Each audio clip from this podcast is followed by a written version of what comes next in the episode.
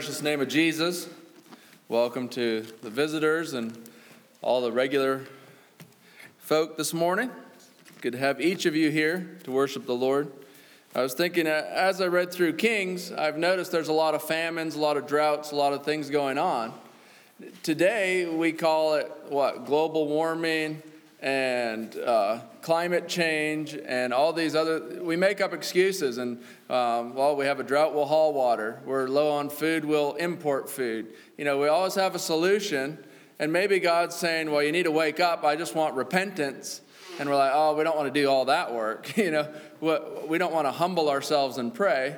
We're going to try to be self sufficient. And um, I wonder if God's not speaking to us louder than we're listening. And He's saying, hey, I want my people to turn back toward me. So this morning I'm going to try something difficult. I'm going to try allow you into my brain a little bit and explain what I've been thinking and pondering about. Um, the title of today's message is Spiritual Dementia.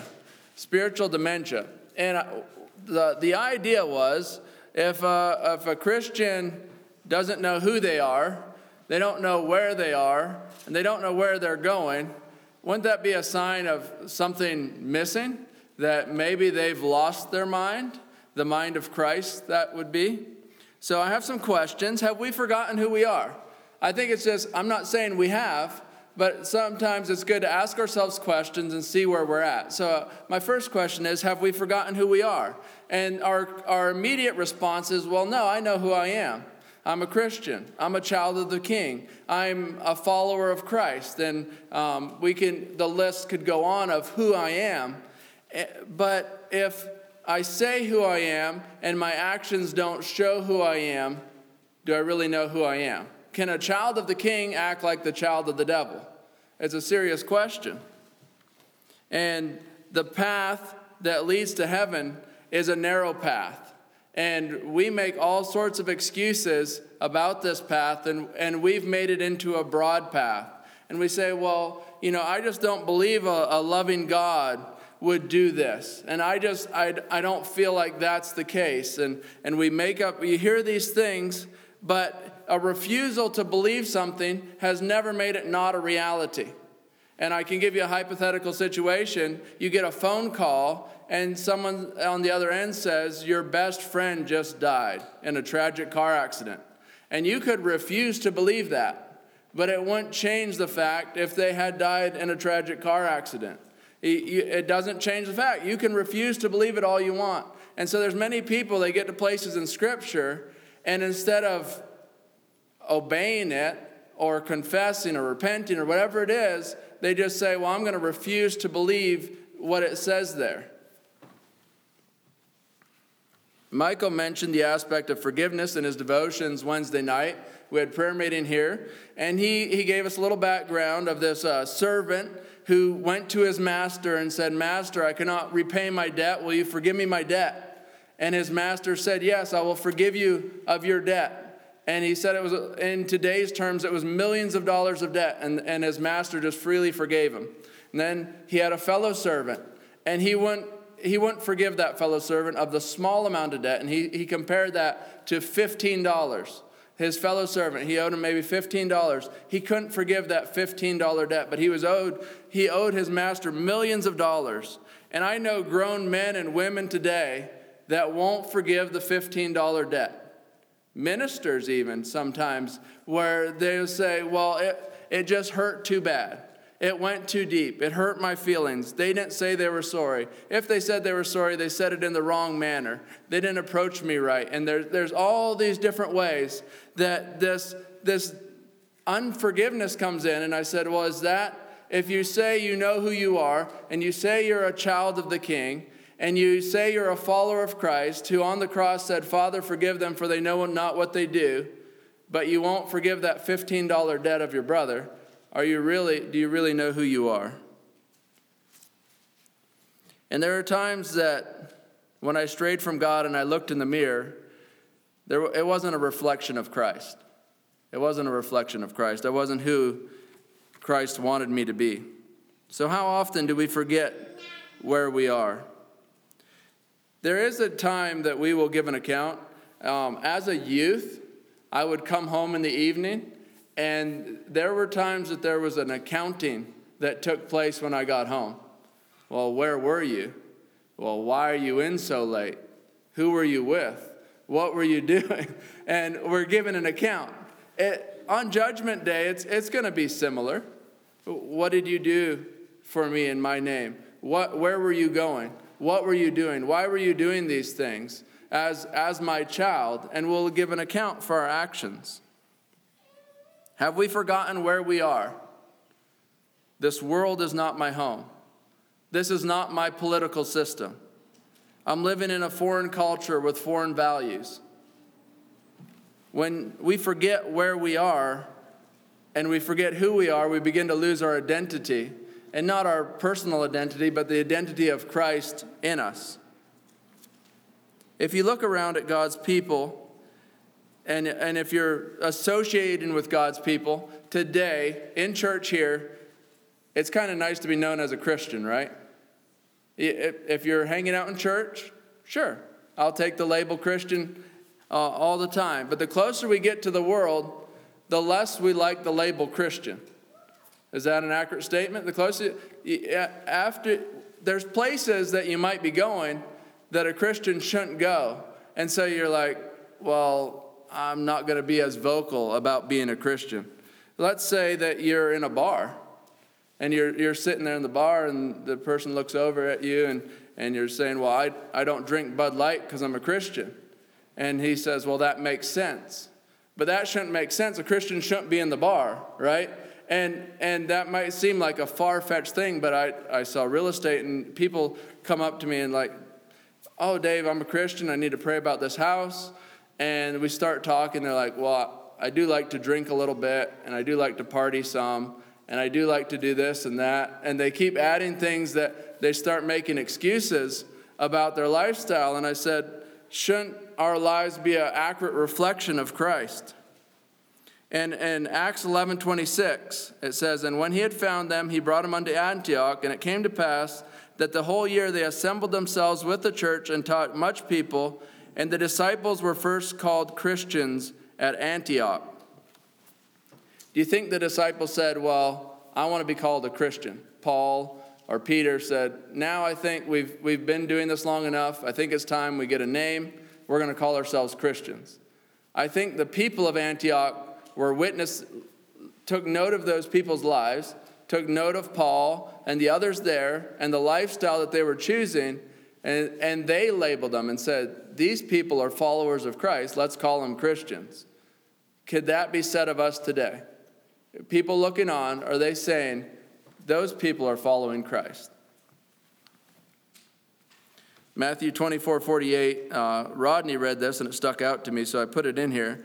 But, and if the evil servant shall say in his heart, My Lord delayeth his coming, and shall begin to smite his fellow servant, or not forgive them, and to eat and to drink with the drunken, the Lord of that servant shall come in a day when he looketh not for him, and in an hour that he is not aware of, and shall cut him asunder, and appoint him his portion with the hypocrites, and there shall be weeping and gnashing of teeth.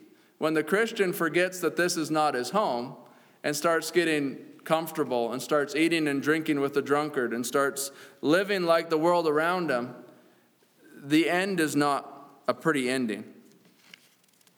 Do we know where we're heading? Do we know where we're going? Do we know where the actions that we're taking are leading us? The, the thing I see when I look at the world is they're, they're here for a good time and not a long time. And that's not a Bible verse.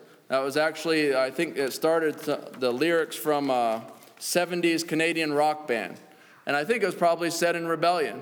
We're here for a good time, not a long time, so let's live it up. Let's party. Let's um, do whatever we want.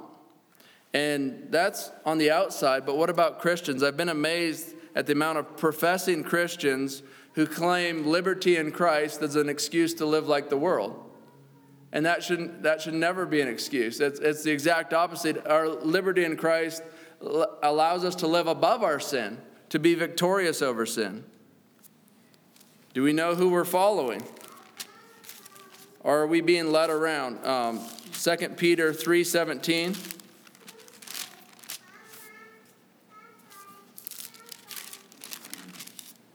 2 Peter 3:17 and ye therefore beloved seeing ye know these things beware lest ye also be led away with the air of the wicked and fall from your own steadfastness.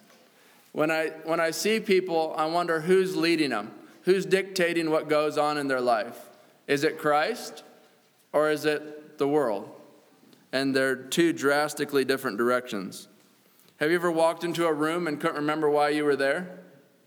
It's like, I, do that more often than I would like to admit. and I'll, I, but that can happen from time to time. I hope we're allowed to walk into a room and not remember why we're there. And, and I'll, I'll do that in times, and then I'll completely start something totally different than I came in that room to do initially. I was like, well, I see a project, so I'll just start working on that.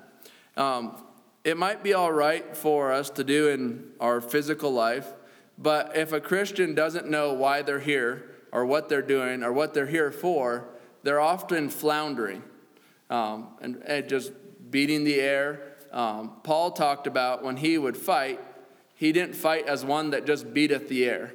He had a purpose. When he ran, he ran a race and he knew his goal, he knew his purpose. And, and so many people, I think, are waiting for the church to give them a goal or a purpose. If, if you have Christ in your heart, you have a purpose, you have a goal. And, and the church can add to that purpose and goal. But as a Christian, there you have a direction that you're going. You, you shouldn't be just floundering around. So, this spiritual dementia, it's a soul threatening condition. And this morning, I think the earlier you recognize it, the earlier you can get out of it. Because in the latter stages of dementia, do people even know they have dementia? They, just, they don't even know. They don't even recognize that where they're at. You could also maybe call it being deceived or uh, um, becoming deceived. Paul, when he was writing the church, and this is where all my questions arose, he would say stuff with such confidence. And I'll just read you some verses and then think can Paul say the same thing about us? And I hope he can. But that this is where all my thoughts arose from. 1 Corinthians 2:12 Now we have received not the spirit of the world, but the spirit which is of God, that we might know the things that are freely given us of God. So we have not received the spirit of this world. Can that be said of us today? We have not received the spirit of the world. Okay? 1 Corinthians 2:16 For who hath known the mind of the Lord that he may instruct him? But we have the mind of Christ. But we have the mind of Christ. Can that be said of us? And Philippians 1 6, being confident of this very thing, that he which hath begun a good work in you will perform it unto the day of Jesus Christ. I've seen a lot of good works begun, but what about finishing it out? Which is more important, beginning or end? I think they're both equally important. If God has begun a good work in you, it's only going to come to fruition when he has ended that good work in you. We look at Solomon, and there's many examples in the Bible, uh, Saul, and many kings that began a good work, and then their heart turned from God, and they did not end in a way that we would want to end.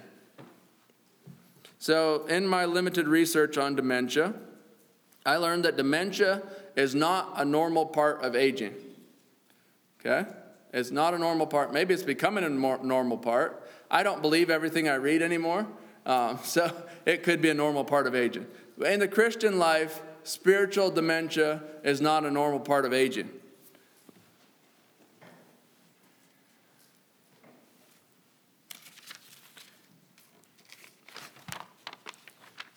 I'll just skip ahead in my notes there. As you age, the normal prog- progression is that you grow that there's growth that takes place, that knowledge increases, that wisdom increases, that understanding increases. And um, so, in a Christian life where wisdom, knowledge, faith, temperance, all these things aren't increasing, there's a problem. There's, so, as we go through life, are we increasing in the knowledge of God? Are we passing these truths down to our children? Do we become wiser? Or are we becoming just, well, I have enough, I'm satisfied, that's where I'm going to stop? One thing that, I, that concerns me is in Psalms, it says, Oh, taste and see that the Lord is good. And I think there's a growing, I don't know if it's a trend or maybe it's been going on for a long time, but people are simply trying Jesus. I'm going to try it out. I'm going to see if it works for me. You know, it, I've seen it work for other people. They've had a lot of success serving Jesus. I have, they've had a lot of success walking with God. So I'm going to give it a try and see if it's the thing for me. Philippians uh, 1 7 through 11.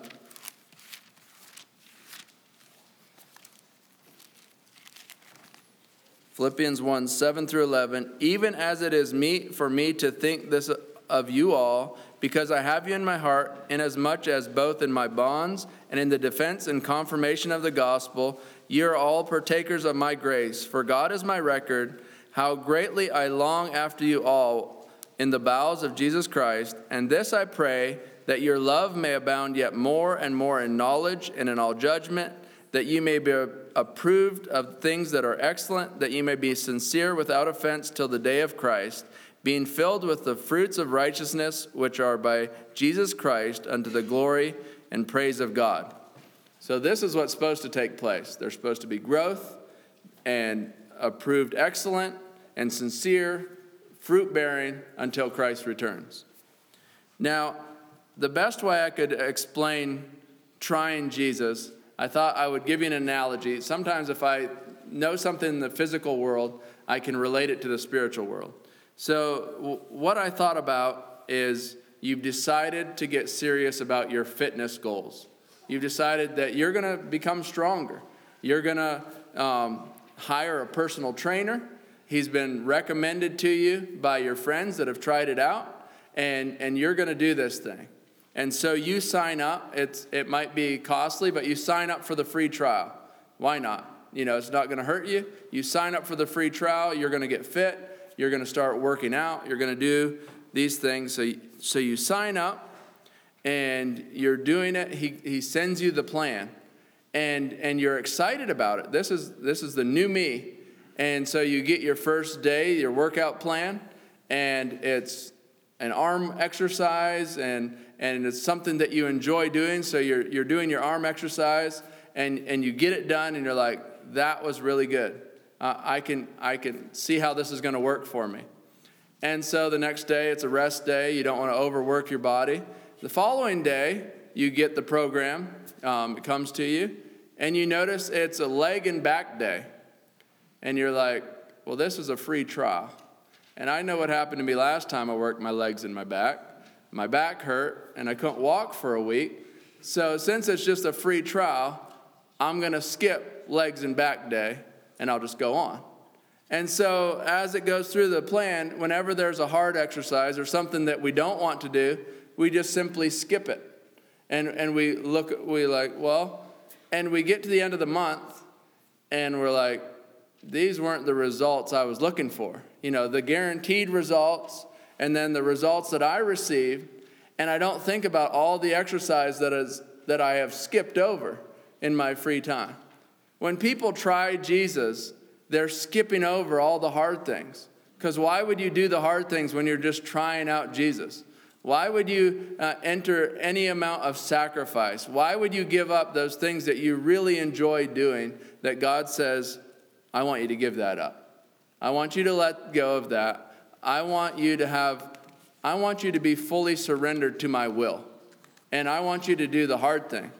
And if you want to grow like you see this godly brother over here growing, and you see him thriving, and you're like, man, I wish I was led by the Spirit like that guy was.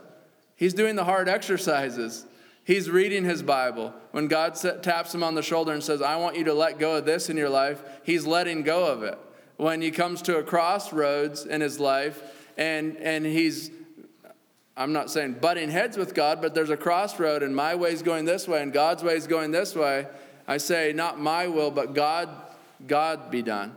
And that makes a whole difference in a fulfilled life in Christ. It talks about in um, 2 Timothy 3.16, all scripture is given by inspiration of God. And it says that the man of God may be thoroughly furnished. But when you're just trying God, it's some scripture is given by inspiration of God, and others I can explain away because I'm just trying it out. I don't, I can't, some step on my toes, some make me feel uncomfortable. And then what about the diet plan? Even if, like, if you're exercising and you're getting serious about it, and then your fitness coach comes to you and says, Well, well, Dave, um, I think you should cut out the chocolate cake. And I think you should maybe not sneak any more gummy worms. And you probably should lay off the chips a bit. And, you know, it's a free trial. And I like my chocolate cake. And I like my gummy worms. And a few chips aren't going to hurt me now and again. We say the same thing about sins we enjoy. Far too often, Jesus says, I want you to get rid of this. And, and it's like, well, that thing brings me pleasure. That thing makes me feel good. That thing is something that I don't think is going to hurt me in the long run. And he says, I want you to give it up.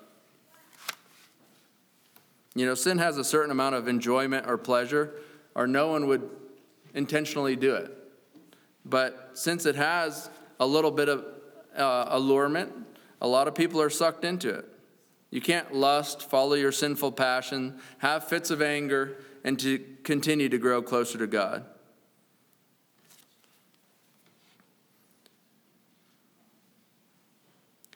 The one reason I think maybe spiritual dementia is becoming so prevalent is many people don't take, make it out of the trial phase of trying Jesus. Because if you're just trying Him, it's not going to be fulfilling. And it's not because of its Christ part. Christ part, if you want it to work, it's full surrender. He wants all of you, He wants everything you have. And once you surrender completely, you will find the peace and the fulfillment and the enjoyment and the results that you're looking for. But until that point, you can't find it. It's not there. And so many people get so close and then give up because they're not seeing it. Well, in Paul's day, being a genuine Christian cost you your life a lot of times. When people signed up to be a Christian, they could get burned at the stake, they could be fed to wild, wild animals, they could have their heads chopped off. Um, there was many things that this decision wasn't made lightheartedly. But as the world makes inroads to the church, the church is struggling to find doctrines that they are not willing to give up. And, and I hear, well, I'll die for my faith, but I won't give up this area. I'll die for my faith, but I have a lot of good conversations on social media. And so if there's a social media thing that I'm falling and sinning in, I'm not willing to give it up, but I'll die for my faith. Um, if my neighbors want to party a little bit, I'll die for my faith, but I'll also party with my neighbors a little bit. Like, Peter talks, your neighbors look at you as kind of weird because you don't run to the same excess of riot speaking evil of you. But do our neighbors still look at us being strange? I don't know. When I become more concerned about what will bring me pleasure and satisfaction and less concerned about what will bring God joy and satisfaction or what in my life will bring God glory, I'm beginning down the paths of spiritual dementia. Revelations 2, uh, 1 through 5, we have the church of Ephesus there.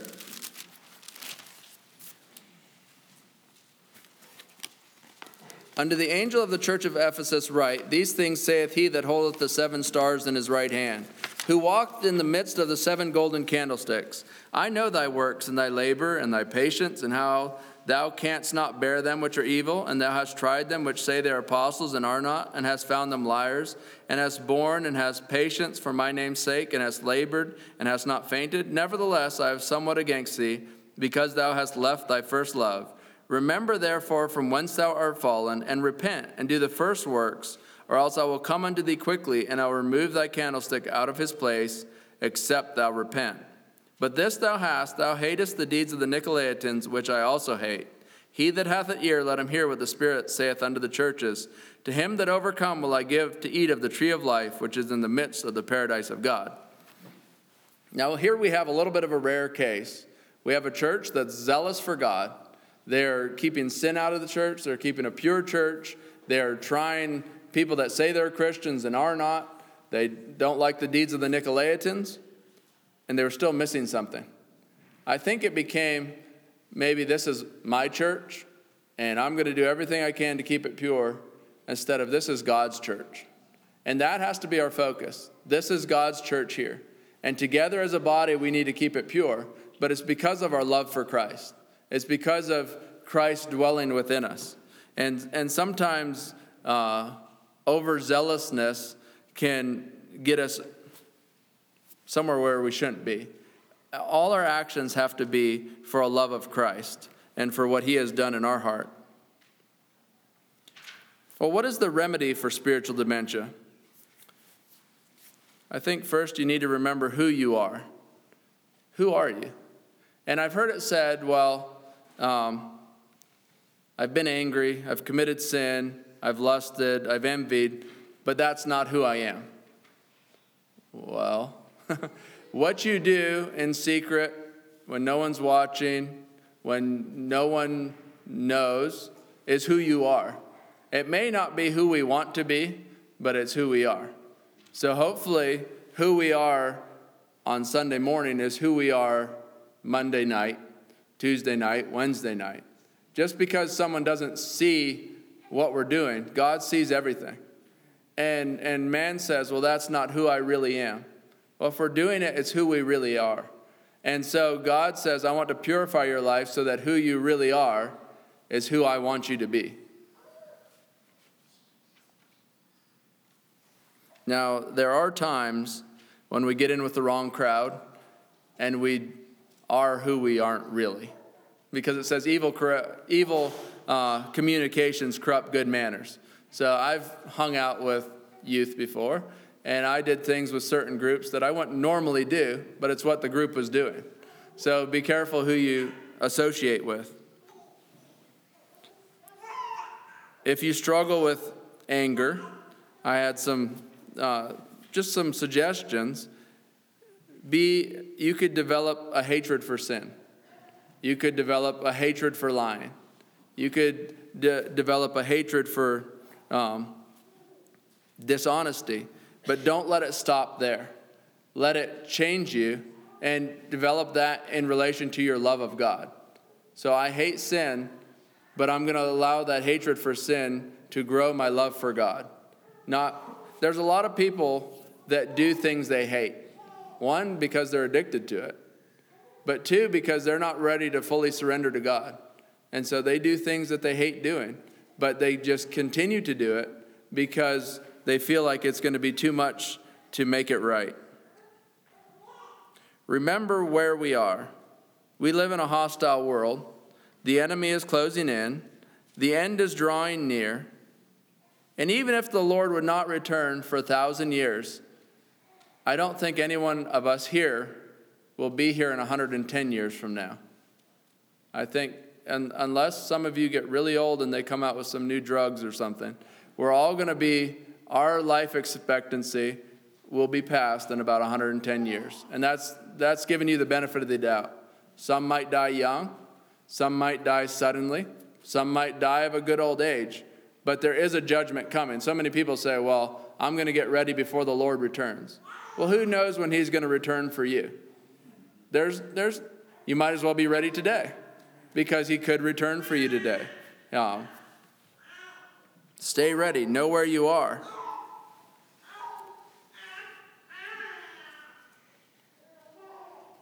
Remember where we're heading. 1 Corinthians 9 24. Know ye not that they which run a race run all, but one receiveth the prize? So run that ye may obtain. And every man that striveth for mastery is temperate in all things.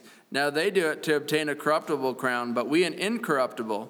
I therefore so run, not as uncertainly, so fight I, not as one that beateth the air, but I keep my body and bring it into subjection, lest that by any means, when I have preached to others, I myself should be a castaway. So often I think we read the Bible and we have no idea what awaits us in heaven. We cannot grasp the glory that awaits the faithful. And so when they these men that strive for Olympic medals, they're temperate, they exercise, they give their lives to obtain what? A little gold medal around their neck and some praise of men. Do you know the, the rewards that await us in heaven? Not that that's our focus, but I've, I've been surprised at the amount of people that say, well, if I can make it to heaven, I'm willing to give up any rewards. I just want to make it to heaven. And I, I think the rewards are going to be far greater than we can imagine. And not that that's our focus, but there's something special that awaits us. Be, it's, yeah, it's a wonderful thing. And it, it awaits the faithful. And it's going to be worth it all. Turn with me to Colossians. We'll stay in uh, Colossians 1. I think it brings a lot of this together. Starting at verse 9. Verses 9 through 12 kind of give us our goal. We, I, I think it's good for us as Christians to have our eyes on the prize and be goal oriented. So, this is my goal for you this morning uh, Colossians 1 9 through 12. For this cause we also, since the day we heard it, do not cease to pray for you, and to desire that ye might be filled with the knowledge of his will in all wisdom and spiritual understanding, that ye might walk worthy of the Lord unto all pleasing, being fruitful in every good work, and in increasing in the knowledge of God, strengthened with all might according to his glorious power, unto all patience and longsuffering with joyfulness, giving thanks unto the Father, which hath made us to us meet to be partakers of the inheritance of the saints in light. What a goal, right? Knowing the will of God, being filled with wisdom and spiritual understanding, to walk worthy in a way that's pleasing to God, to live our lives that's in a way that's producing spiritual fruit, strengthened by the power of God, and patient and long suffering. You know, this is the, this is the opposite of the person with spiritual dementia that I was talking about. If we have these goals in mind, we'll be increasing in the knowledge of God.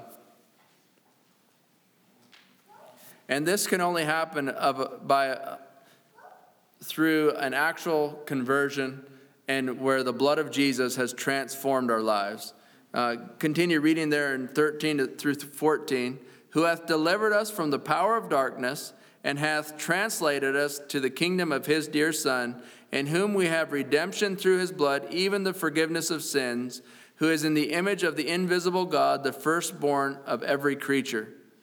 And so it's only through the blood of Jesus that we can have this forgiveness, that we can live a life that's holy before God.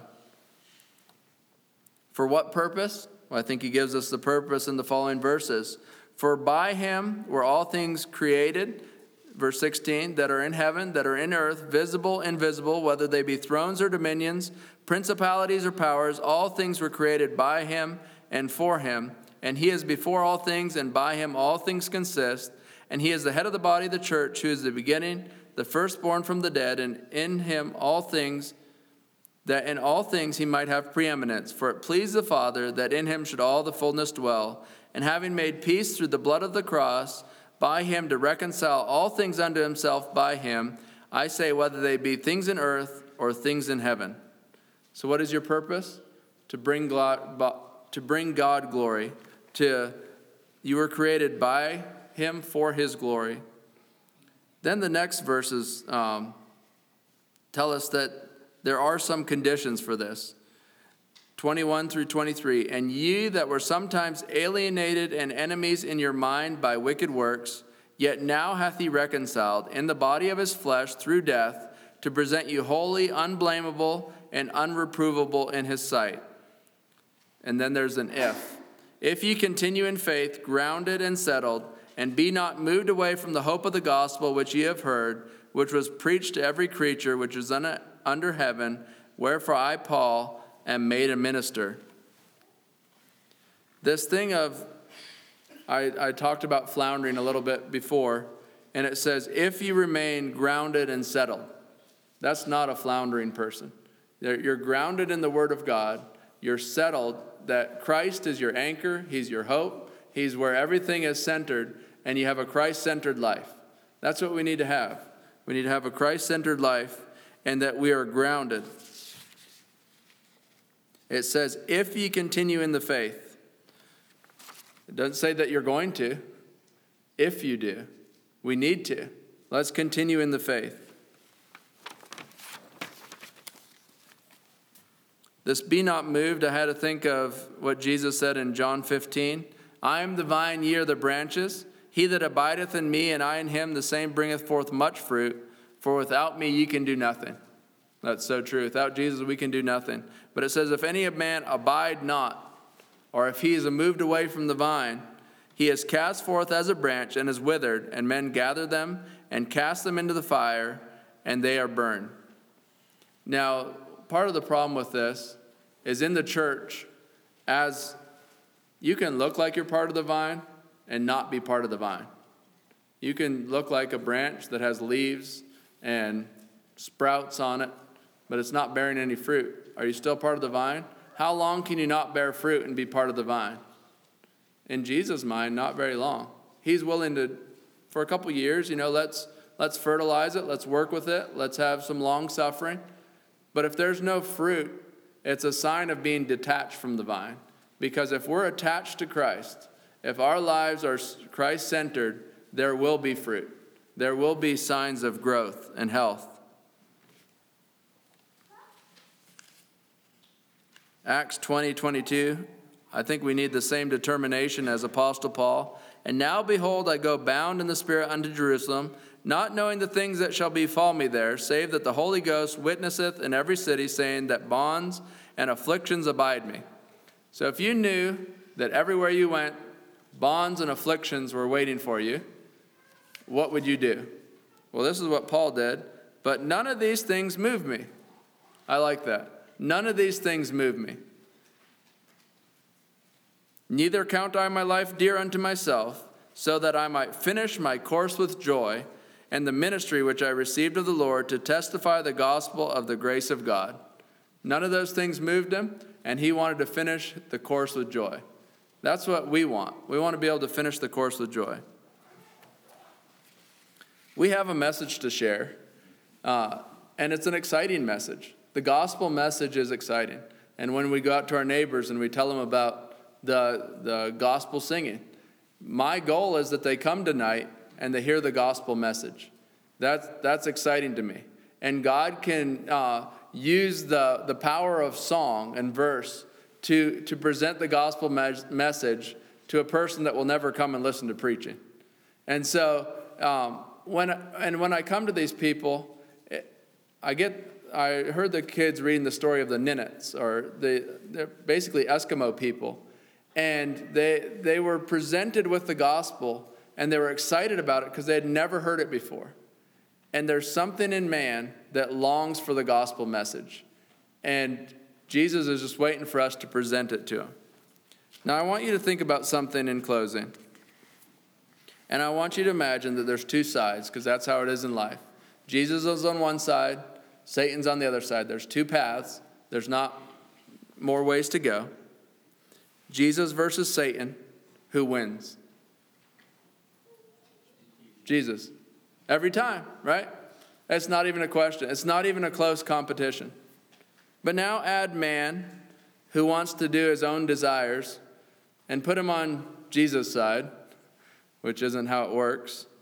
But with that man and Satan, a man that wants to do his own desires, and Satan, who wins?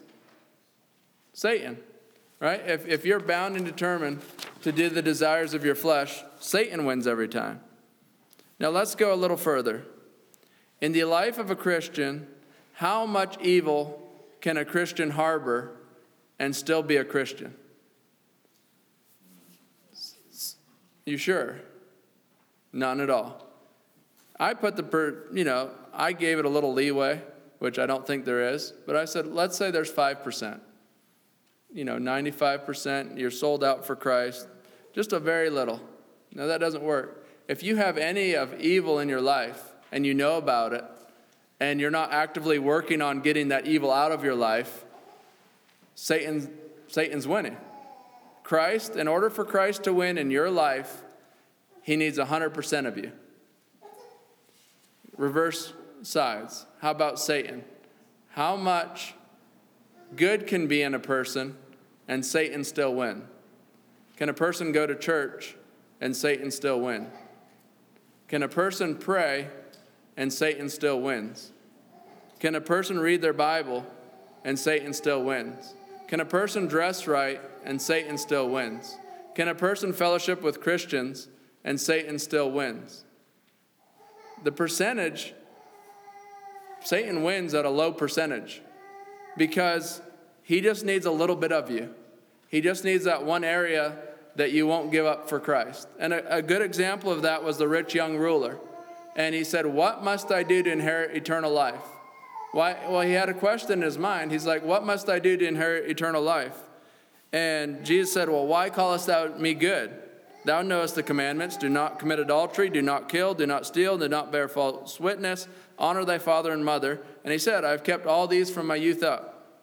Now, when Jesus heard these things, he saith unto him, Yet thou lackest one thing sell all that thou hast, and distribute unto the poor, and thou shalt have treasure in heaven, and come follow me.